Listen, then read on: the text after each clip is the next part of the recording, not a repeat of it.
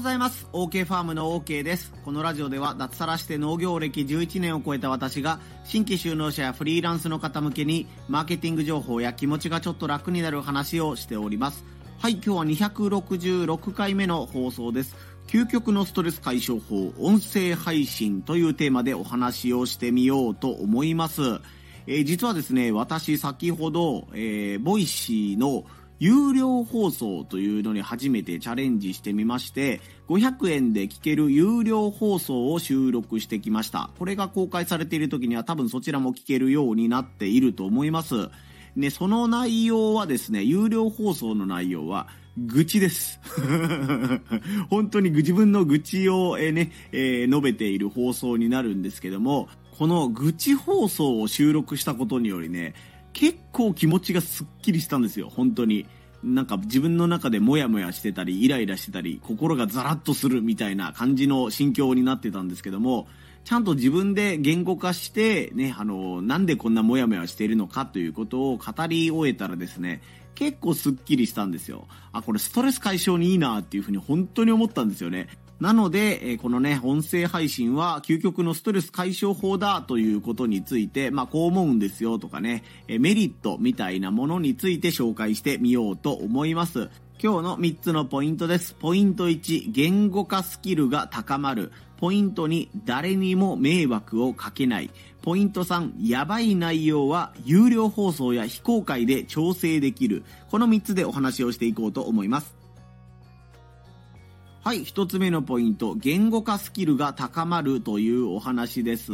やっぱりこの音声配信というものの特徴が、一方的に喋るというね、スタイルが基本だと思います。まあ中にはね、あの、相方とかご夫婦とか、ね、仕事仲間とかで、こう対談形式で収録するというね、パターンもあると思いますが、基本的にはこう、一人でね、一方的に一人語りをするというのが、まあ一般的な方法ではないかなと思います。となるとですね、相手は質問をしてくれないんですね。相づちを打ってくれる人もいない。自分の説明が足りなかった部分に、えー補足でね、質問をしてくれてそれに回答するということができません。ということは、自分のこのモヤモヤを相手に正しく伝えようと思うと、めちゃくちゃ脳みそを使います。今回も自分でその愚痴放送を取ることによって、めちゃくちゃ脳みそを使いました。正直ちょっと疲れるぐらい、えーね、あのー心を込めてじゃないななんて言うんだろうなうーん、誤解を生まないように、自分はなぜ怒っているのかとか、こんな嫌な思いをしたのかということで、僕の悩みとか怒りを共有してもらうためには、丁寧な説明をせざるを得ないんですよ。ああ、腹立った、ムカついた、あいつ嫌だった、ってことを言っても、なんなんこいつ、何が、何に起こったのか全然わかんないよってことになるんですけども、いや、A さんって人と会ったんだけどさ、で、A さんはめっちゃいい人なんだけどさ、そこに B さんって人が来て、B さんが A さんに対してすっげえひどいことを言ったのよ。で、この B さんが A さんに文句言ってたのが、自分のこの昔のね、トラウマと、トラウマがフラッシュバックするぐらい、自分も言われたのと同じようなね、ことがあったんで、すっごい腹が立ったんで、A さんにすごい共感したんだよね。しかもそこで A さんが、ちょっとここでいらん一言を言ったんだけど、それに対して B さんがめっちゃみたいなことを詳しく説明することができたら、この音声配信によって誰かに共感してもらうことができるんです。なので、一方的に愚痴を言ってるんじゃなくて、相手に説明しようとしながら自分の怒りやモヤモヤをぶつけるというのは、めちゃくちゃ言語化のトレーニングになりました。ね、あの、田舎のこんなところが嫌だっていうところにね、ついて有料放送で語ったんですけども、田舎のすごく嫌なところを語らないといけないんだけど、田舎に住んでいない人からしたら、その田舎の嫌なところが伝わらないと思ったので、田舎の前段というものも紹介しないといけなかったし、本当にこんな嫌なことが起きるんだよっていうことを具体的なエピソードを添えたりしながら、ね、自分がモヤモヤした理由というのを紹介しないといけないので、近所にいるおっちゃんにね、ねえねえちょっと愚痴聞いてよっていうのとは全然違う脳みそを使いました。言語化スキルが必要だったと思います。本当にね、この怒りとかモヤモヤを言語化するね、いい練習になったと思います。ということで皆さんもね、嫌なことがあったら、えー初対面の人になぜ嫌だったのかとか、なぜ自分は怒ったのかというのを説明する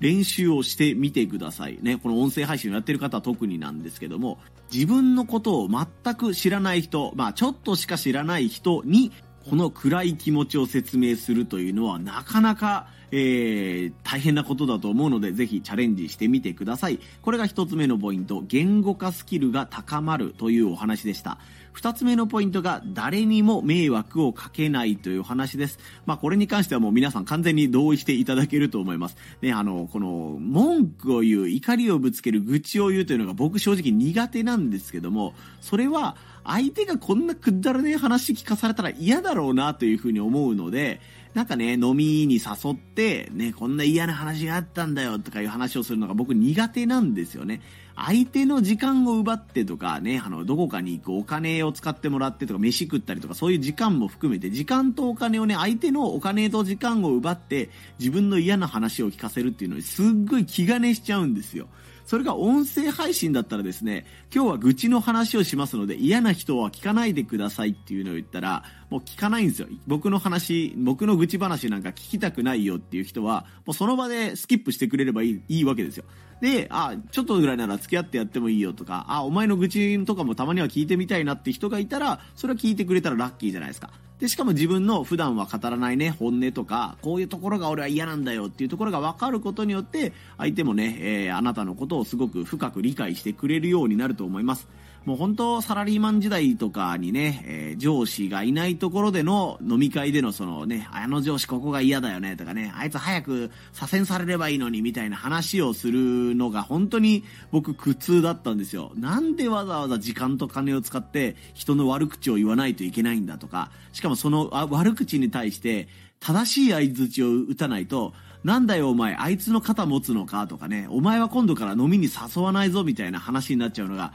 本当に苦痛で苦痛でしょうがなかったんですよね。だから逆に僕はもうね、あの、絡み酒みたいなことはしないというふうにもう本当に誓っております。まあもともと酒を飲まないね、タッチの人間ではあるんですけども、ね、あの、そういったね、あの、相手に気を使わせないというところも、音声配信だとね、一方的に喋るスタイル。で、相手はかな、聞きたくなければ聞かなくていいというね、選択肢が残されているので、えー、ね、誰にも迷惑をかけないというのは本当にあの自分の中ではいいストレス解消法にもなるし、ね、あの興味を持ってくれた人は仲を深めるきっかけにもなるのでいいかなというふうに思ったので、二つ目のポイント、誰にも迷惑をかけないということで、えー、紹介させてもらいました。そして三つ目の放送が、やばい内容は有料放送や非公開で調整できるというお話です。ここに関してはね、もうこの SNS とか、このね、オンラインでのサービス様々という感じですよね。えー、一方的に話したのはいいけども、さすがにこの内容はやばい、言い過ぎたと思ったら、それを削除したりとか、非公開にしたりとか、限定放送みたいな形で、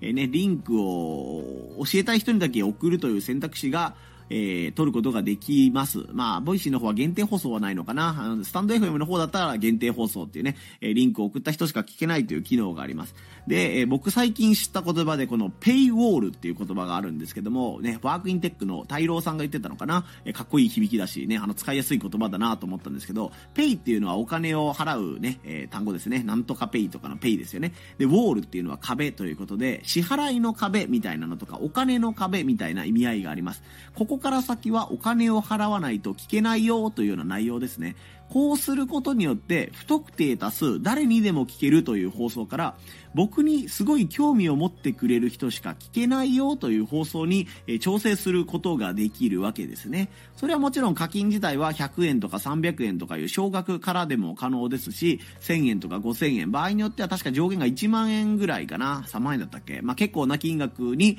え、設定することもできます。なので、インフルエンサーとかね、ビジネスの経営者みたいな方は、ね、あの、一般の方にはここまでしか話しませんけど、僕のことを応援してくれてる人とか、僕の脳みそに、思考に興味がある人は、ね、あの、5000円払ってもらったら、ここの実はあの、プロジェクトの裏側まで話しますみたいなね、えー、深いところまで話したりすることができるわけです。で、自分のことを親身になってくれて応援してくれる人なら、その有料放送の内容も、えー、ちゃんと守、えー、秘密をね、守ってくれる。有料放送の内容を他の人に伝えることはないというね、一つの保険にもなりますし、ね、あの、不特定多数の人に公開すべきではない情報。例えば、僕のように誰かの悪口であるとか、ね、あの、企業秘密的な、本当に社外に漏れたら、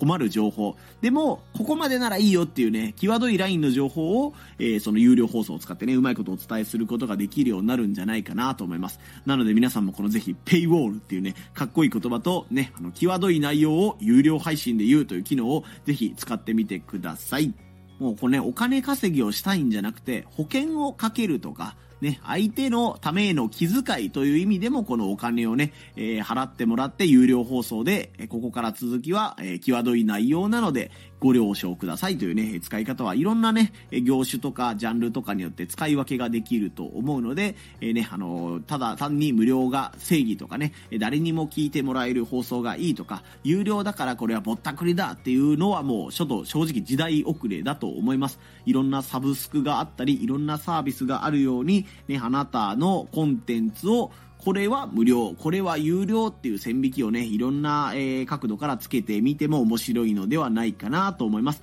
これがやばい内容は有料放送や非公開で調整できるというお話でした。はい、ということでね、今日は究極のストレス解消法、音声配信ということで、ね、自分に嫌なことがあったりしたら、音声配信に載せてみましょうということでね、お話をさせてもらいました。本当に自分のね、その怒った時にね、あの、怒った現場に居合わせた人なら、ああ、そりゃ怒っても仕方ないよね、とか、いやいや、お前それ怒りすぎだよ、とか、判断基準がいろいろあると思うんですけども、その怒った現場にね、居合わせなかった人に自分の気持ちを正しく伝えようと思ったら、結構な本当脳みそを使います。で、それがね、こんな人に説明するのでストレス解消ならんよって人は、多分あの、音声配信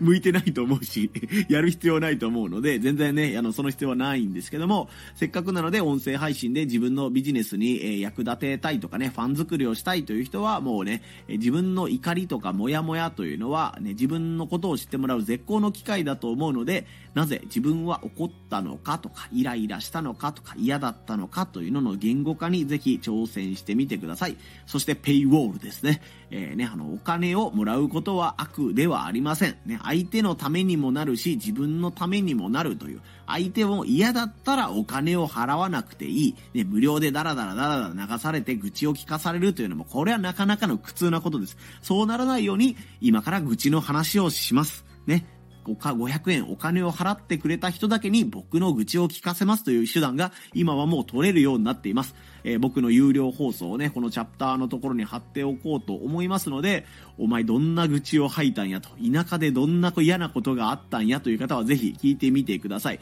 冒頭5分はね、視聴みたいな感じで無料で聞けるようにしてますので、そこまで聞いてみてね、あ、これは払うほどじゃないなと思う方はもちろんスルーしていただいても結構ですし、田舎でどんなモヤモヤすることがあったんだとか、ね、えー、まあ大体40分ぐらい喋ったんですけども、まあ有料放送、まあちょっと聞いて応援してあげてもいいよという方はね、ぜひ聞いてみてください。あの、他のパーソナリティさんもよく言ってるんですけども、アプリでそのまま購入というところを押してしまうと、えー、僕は500円で販売してるんですけども、800円ぐらいね、お金がかかっちゃうので、えー、ウェブ版からね、あの、インターネットのブラウザーとか、Chrome とか Safari とかで見る、あっちのウェブ版から購入すると、Apple さんとか Google さんにお金が入らないようになってるので、お買い得というか、まあ、正規の価格で買えるようになってます。アプリの方が若干お金が高くなってますということなので、一旦ね、有料放送の無料部分を聞いてもらって、興味がある方は、えー、なんて言うんだろうな、有料放送のチャプター1のところか概要欄に、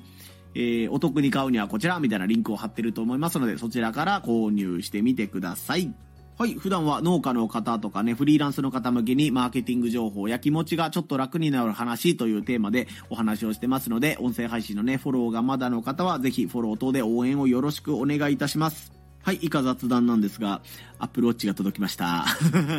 ちょっと前にね、アップルウォッチ買いましたって言ったんですけども、バンドのサイズがね、自分にはちょっと大きすぎたので、返品して新しい自分にぴったりのサイズのバンドを注文してみたところ、えー、自分に本当いいサイズにね、収まるものが届いたので、今、腕につけながらニヤニヤしているところです。まあ、こういう機能が使えるよっていうのは分かっているつもりではいるんですけども、実際にね、畑でつけてみながら、農作業しながらアップルウォッチを見たりとか、か、こうね、あの、デスクワーク、あの、パソコンとかを触りながら、Apple Watch も併用してね、使ってみながら、えー、どんなところが便利なのか、まあ、農家にお勧めするのはもう僕間違いないなと思ってるんですけども、こういうところいまいちだなとか、えー、ここまでお金かけたのに、ここはいい、ここは悪いみたいなのもまた紹介していきたいなと思いますので、今後とも応援よろしくお願いいたします。はい、それでは皆さんね、え腰痛にならないように肩を上げ下げしたりね、腰を回したりして、今日も日々やるべきことに向かって頑張っていきましょう。ここまでのお相手は OK ファームの OK でした。また遊びに来んさい。ほいじゃまたのー。